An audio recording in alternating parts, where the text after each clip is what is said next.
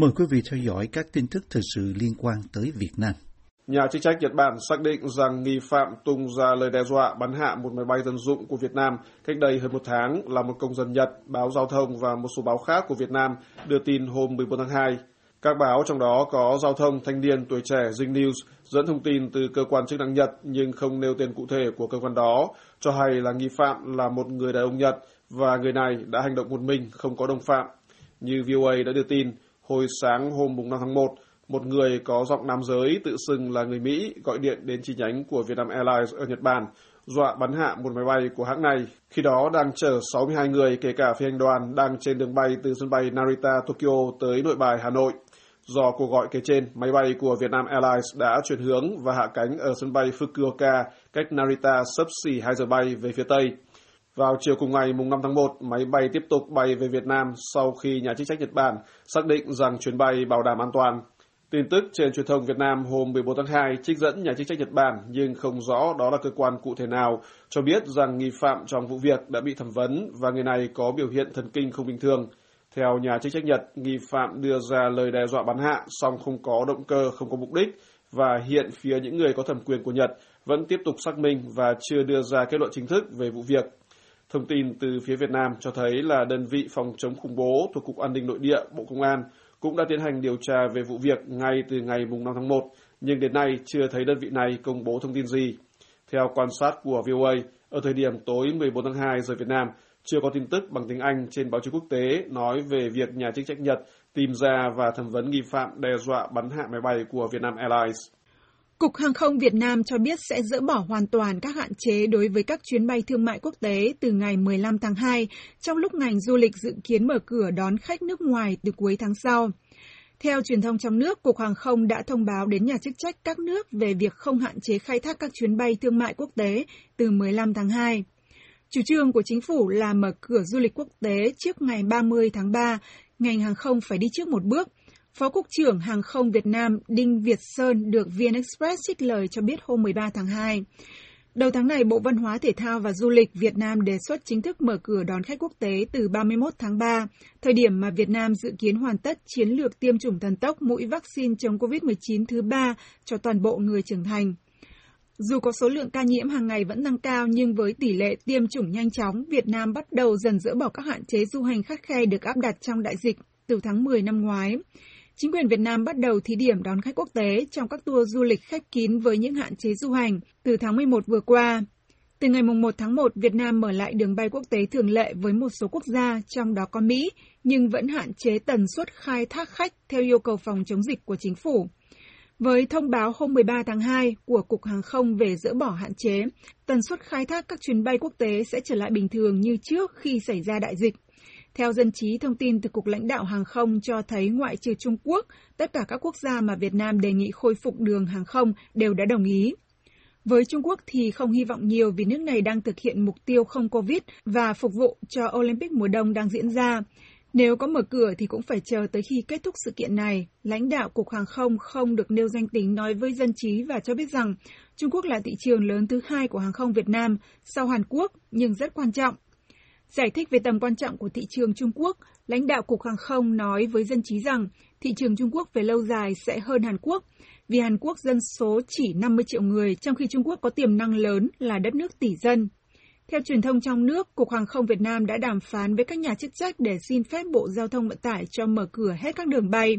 Tuy nhiên, theo lãnh đạo Cục Hàng không, dù các chuyến bay quốc tế được khai thác bình thường, nhưng quy định về nhập cảnh, phòng chống dịch với hành khách vào Việt Nam vẫn thực hiện theo hướng dẫn của các bộ công an, ngoại giao và y tế.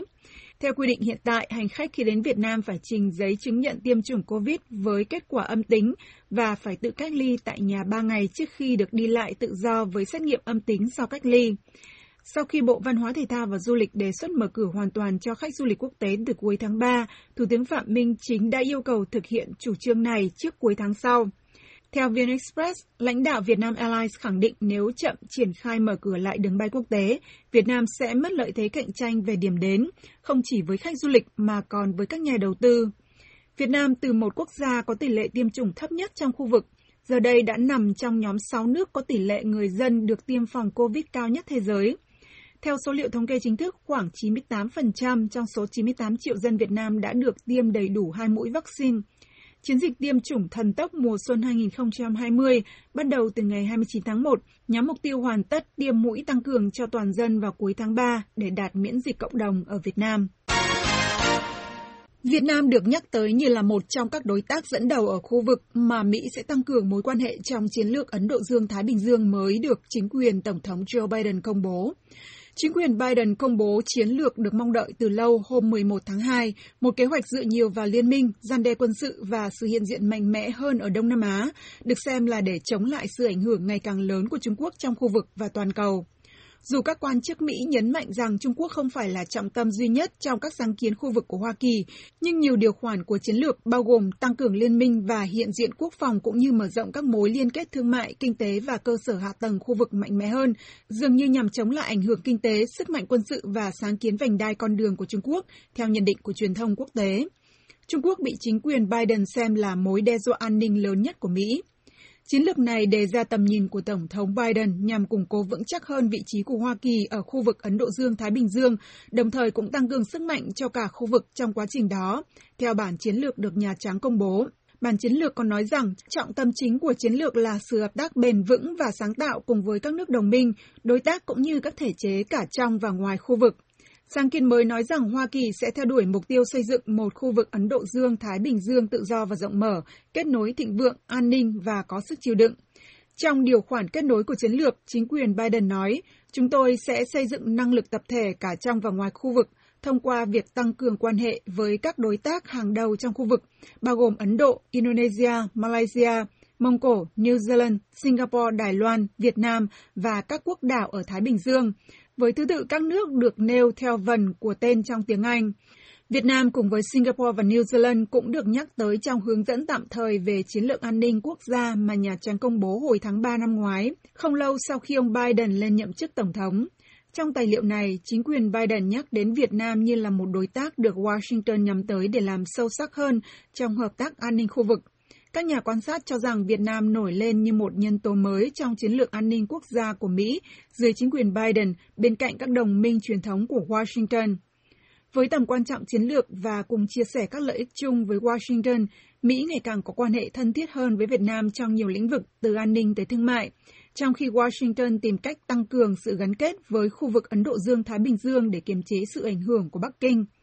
Việt Nam và Singapore cũng là hai quốc gia duy nhất ở châu Á được đón tiếp cả Bộ trưởng Quốc phòng Lloyd Austin và Phó Tổng thống Kamala Harris trong hai chuyến thăm liên tiếp trong vòng chưa đầy một tháng vào năm ngoái.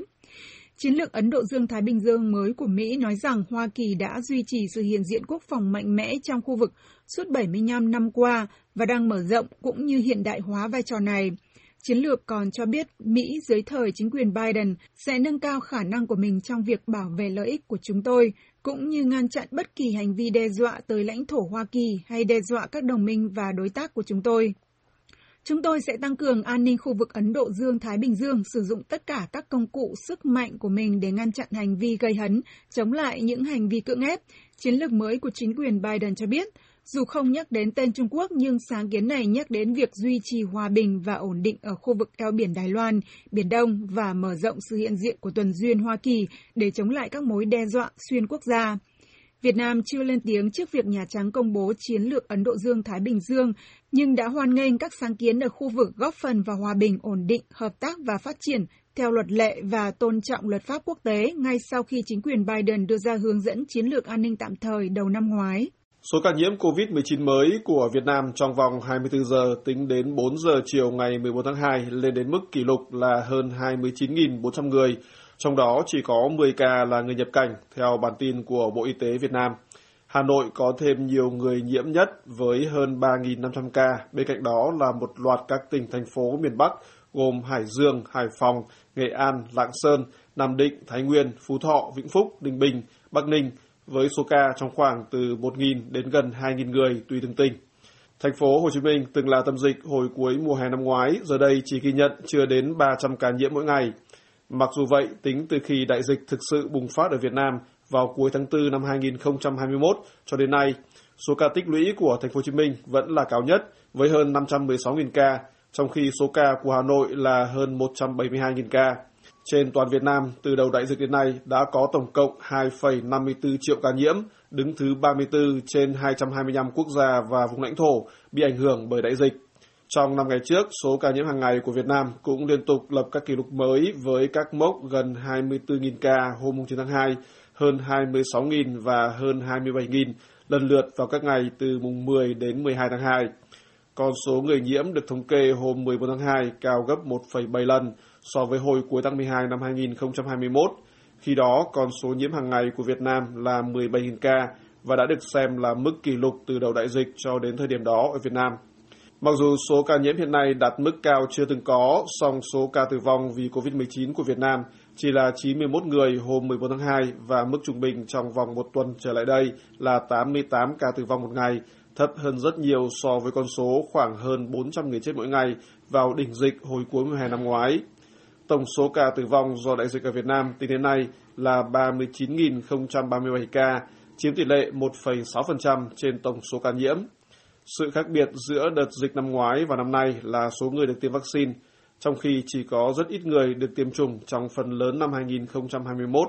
Hiện nay, theo Bộ Y tế Việt Nam, đã có tổng cộng hơn một trăm tám mươi sáu triệu liều vaccine được tiêm, bao gồm số mũi một là hơn bảy mươi chín triệu, số mũi hai là hơn bảy mươi tư phẩy bảy triệu và số mũi ba là hơn ba mươi hai triệu.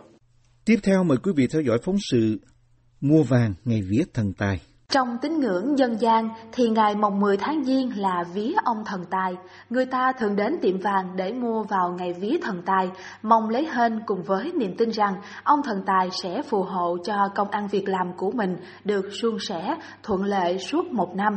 Tùy túi tiền mà mua ít hay nhiều, bà Nguyễn Thị Trường An, một người bán bánh tét quê ở Bến Tre, cho biết. Những ngày này là mua vàng, người ta có tiền ta mua vàng, còn mình thì... Cũng, cũng mua bán rồi bắt chước theo người ta luôn. Mình cũng mua vàng. Một năm là mình đi mua bán, mình dành dụm được bao nhiêu là mình về cái mình mua. Mình mua vàng đầu năm, rồi có nhiều mua hết. Vậy thôi, tùy theo khả năng túi tiền của mình. Giá vàng hiện vẫn quá cao so thu nhập bình quân chung, nên ngày vía thần tài này người ta mua số lượng có ít đi. Bà Lai Ngọc Trân, một Hoa Kiều là chủ dịch vụ ăn uống du lịch, nói mỗi năm có mua năm chỉ, nhưng mà năm nay thôi nó ấy quá, thụt lại mua ba chỉ vậy đó, thụt lại tại vàng lên quá. Trong ngày được gọi là vía thần tài ông địa này thì lệ thường ở nhiều năm qua là giá vàng luôn cao và cũng thường giảm lại sau khi ngày vía này đi qua. Dẫu biết vậy nhưng vì tín ngưỡng dân gian nên người ta vẫn dành một khoản tiền ra để mua vàng ở ngày vía thần tài như đón lộc đầu xuân. Bà Nguyễn Thị Trường An, mỗi năm là để... những người à, buôn bán, điều khai trương, đặt hàng, vậy đó không? À, giếng điểm thần tài mà, à, phụ hộ cả năm luôn. Đều là những người mua mua mua bán hàng rong như cô vậy nè, là mua bay bán đất. À, những người mà đầu năm là khai trương, là vào ngày này là ok, là thuận lợi. Cái đó nè, lợi lợi những giá vàng rất là cao, rất cao. Giếng điểm thần tài vàng lúc nào cũng lên cao. Đôi khi những người người ta bán cũng có, mà người ta mua cũng có vào cái ngày này. Mua đi bán lại trong ngày vía thần tài cũng thường tình thôi, vì thời gian qua dịch giả gia dẳng khiến làm ăn khó khăn. Bà Lai Ngọc Trân nói rằng coi như đón lộc cầu may. Rồi đó là mua có ba triệu mấy thôi, năm nay là năm triệu ba, sáu chục là lên một triệu tám. Chút chút đi để cho có lộc đầu năm, thấy không? Tại năm nay cũng khó khăn nữa. Đó, cho nên người ta mua hỏi kệ cầu may mà. Trong ngày vía thần tài, người ta còn chuẩn bị mâm cúng với miếng thịt heo, các loại giấy tiền vàng bạc theo tín ngưỡng, bao gồm cả thỏi vàng hoàng mã để cúng ông thần tài với nguyện ước được phù hộ cho làm ăn cả năm thuận lợi, không còn dịch giả. Tiếp theo mời quý vị theo dõi phóng sự Huy chương cho Minh Béo nên khắt khe hay bao dung. Việc một nghệ sĩ từng thụ án tù vì tội ấu dâm ở Mỹ được trao huy chương bạc tại một hội diễn sân khấu ở Việt Nam đã làm dư luận trong nước nổi sóng với nhiều người phản ứng dữ dội, nhưng cũng có ý kiến cần sự bao dung đối với người đã hối cải. Nghệ sĩ hài Hồng Quang Minh, vốn được biết đến rộng rãi với nghệ danh Minh Béo, đã được trao huy chương bạc tại Liên hoan kịch nói toàn quốc tại thành phố Hồ Chí Minh hồi giữa tháng một cho vai diễn trong vở Thi thể thứ tư của sân khấu Sao Minh Béo. Minh Béo từng bị bắt hồi năm hai nghìn không trăm mười ba khi đang lưu diễn ở Mỹ với cáo buộc lạm dụng tình dục một nam thiếu niên. Ông đã bị tòa án Mỹ tuyên án mười tám tháng tù và bị trục xuất từ Việt Nam hồi cuối năm hai không một sáu. Kể từ khi về nước, diễn viên hài này đã bị tẩy chay và biến mất khỏi các chương trình truyền hình và game show mà trước đó ông từng chiếm sóng. Ngay sau khi được huy chương bạc, Minh Béo đã lên mạng xã hội bày tỏ sự hân hoan. Một đêm không ngủ cả nhà ơi, năm năm rồi mới được cảm giác nhận huy chương nó vui trở lại như thế nào. Ông còn tổ chức một bữa tiệc ăn mừng và đăng ảnh dày đặc trên mạng xã hội. Ngay lập tức, chiếc huy chương bạc của Minh Béo và phản ứng của ông đã bị chỉ trích dữ dội. Trang mạng Việt Nam Net đăng một bài tổng hợp ý kiến khán giả đòi thu hồi chiếc huy chương này và cho rằng việc trao huy chương bạc cho Minh Béo là việc làm vô trách nhiệm hay trò hề, Minh Béo không xứng đáng, nhìn Minh Béo hả hê là quá lố bịch, hay vinh danh sẽ tạo Minh Béo cơ hội làm những chuyện xấu xa và sẽ có thêm những bé trai lọt bẫy. Trên Facebook, nhà báo Song Minh, một cây viết quen thuộc về các chủ đề văn nghệ trong nước, đặt vấn đề tại sao Minh Béo lại có cơ hội xuất hiện tại một hội diễn do Bộ Văn hóa Thể thao Du lịch đứng ra tổ chức? Và nếu Minh Béo đoạt huy chương bạc thì liệu có tiến đến được xét duyệt danh hiệu nghệ sĩ ưu tú, nghệ sĩ nhân dân hay không? Để dư luận phản ứng gay gắt như hiện nay, bản thân Minh Béo phải xem lại mình đã sửa sai hay chưa, nhà báo này viết. Còn nhà văn trẻ Nguyễn Ngọc Thạch cũng phản ứng trên Facebook rằng không thể dung dưỡng cho tội phạm ấu dâm. Chúng ta chỉ nên bao dung với những người có tội và thực sự hối lỗi về những việc họ đã gây ra. Đằng này Minh Béo vẫn tiếp tục bị các diễn viên trẻ tố gạ tình. Ý thức hối cải của người này hoàn toàn không có, nhà văn này viết. Trả lời tờ Lao động, ông Trần Hướng Dương, Phó Cục trưởng Cục Nghệ thuật Biểu diễn khẳng định Minh Béo và công ty giải trí Sao Minh Béo tham gia trình diễn tại Liên hoan kịch nói toàn quốc là đúng quy định. Chính sách nhà nước là khoan hồng. Khi người ta đã chịu án thì không lẽ lại không cho họ làm lại cuộc đời. Huống chi hiện tại, Minh Béo không vi phạm pháp luật. Ông Dương được dẫn lời nói và nhấn mạnh việc phạm tội của Minh Béo đã xảy ra cách nay tám năm rồi. Việc người ta vi phạm trong quá khứ và đã chịu hình phạt, thì khi họ trở lại và làm tốt việc của mình thì tại sao lại không được? Ông Dương đặt vấn đề và cho biết không có văn bản hay quy định nào cấm Minh Béo hoạt động nghệ thuật sau khi thụ án ở Mỹ cả. Đạo diễn Trần Minh Ngọc, thành viên ban giám khảo trao huy chương bạc cho Minh Béo, cũng trả lời báo chí rằng các giám khảo chỉ căn cứ vào tiêu chí nghệ thuật khi chấm điểm và trao huy chương cho diễn viên hài này, chứ không xét đến đời tư hay tiền sử phạm tội. Trao đổi với vê o a với điều kiện ẩn danh vì sự nhạy cảm của vấn đề, một đạo diễn sân khấu ở thành phố Hồ Chí Minh cho rằng Minh Béo đã không khéo léo khi ứng xử nên làm bùng phát sự phẫn nộ của công chúng. Minh Béo khoe khoang chiếc huy chương, còn tổ chức liên hoan ăn mừng và đăng lên Facebook như mặc nhiên không có chuyện gì xảy ra. Ông chỉ trích và cho rằng điều này khiến công chúng cảm nhận Minh Béo không hề biết hối lỗi. Minh Béo đã quá tự tin khoe khoang thành tích của mình, ông nói. Nhìn dưới góc độ chuyên môn nghệ thuật đơn thuần, người đạo diễn này khẳng định Minh Béo xứng đáng đoạt huy chương bạc. Trong số các diễn viên hài vận dụng hình thể béo, thì Minh Béo là người có khả năng nhất về tư duy diễn xuất, tư duy đạo diễn và năng lực quản lý. Ông nói và chỉ ra trước khi bị bắt ở Mỹ, thì Minh Béo cũng đã đạt đủ số huy chương để được xem xét danh hiệu nghệ sĩ ưu tú rồi. Người đạo diễn này đánh giá cao việc Minh Béo bỏ tiền túi ra bù lỗ để duy trì hoạt động của sân khấu Sao Minh Béo trong giai đoạn khó khăn vì dịch bệnh vừa qua, vì việc này giúp giữ lửa cho sân khấu đồng thời đem đến nồi cơm cho nhiều người. Ông cũng đánh giá tích cực đạo đức nghề nghiệp của Minh Béo và kể lại một lần diễn viên hài này đứng ra cứu một bầu xô bị một danh hài đột ngột hủy xô ở Nha Trang vào giờ chót. Minh Béo nhận xô với giá hữu nghị, đến diễn đàng hoàng và còn hiệu quả hơn nam danh hài kia nữa, ông cho biết. Ông nhắc lại trước khi phạm tội, Minh Béo làm chương trình truyền hình thực tế Lục Lạc Vàng trợ vốn cho nông dân nghèo. Kể từ khi bị trục xuất từ Việt Nam đến nay, Minh Béo đã tích cực hoạt động từ thiện, giúp đỡ người nghèo, trao quà Tết, đi cúng chùa. Anh ta đã phải trả giá cho hành động phạm tội của mình trong bốn năm qua rồi, chưa tính thời gian thụ án ở Mỹ, ông nói. Nếu anh ta đã sửa đổi thì khán giả nên cho anh ta cơ hội quay lại. Trong lúc này, các đài truyền hình vẫn sẽ thận trọng trong việc cho Minh Béo cơ hội quay trở lại vì sợ phản ứng của khán giả, trong khi báo chí sẽ tiếp tục tránh nhắc đến tên Minh Béo trừ khi có sự kiện nào đó nổi bật, cũng theo lời người đạo diễn sân khấu này. Ông cũng cho biết khán giả Việt Nam từng quên và tha thứ cho một số nghệ sĩ bị dính vào bê bối cờ bạc và thậm chí còn bị tù tội. Tuy nhiên, trước phản ứng gay gắt của công chúng, ông cho rằng khán giả vẫn chưa tha thứ cho tội ấu dâm của Minh Béo. Do đó, ông cho rằng Minh Béo cần cân nhắc nên xuất hiện như thế nào, ở nơi nào. Sắp tới sẽ còn những hội diễn và liên hoan khác. Nếu Minh Béo cũng đi thi nữa thì như thế nào? ông đặt vấn đề.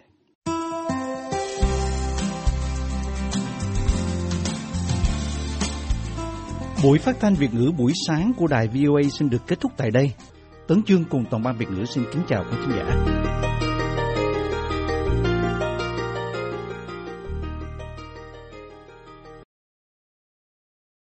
This program has come to you from the Voice of America, Washington.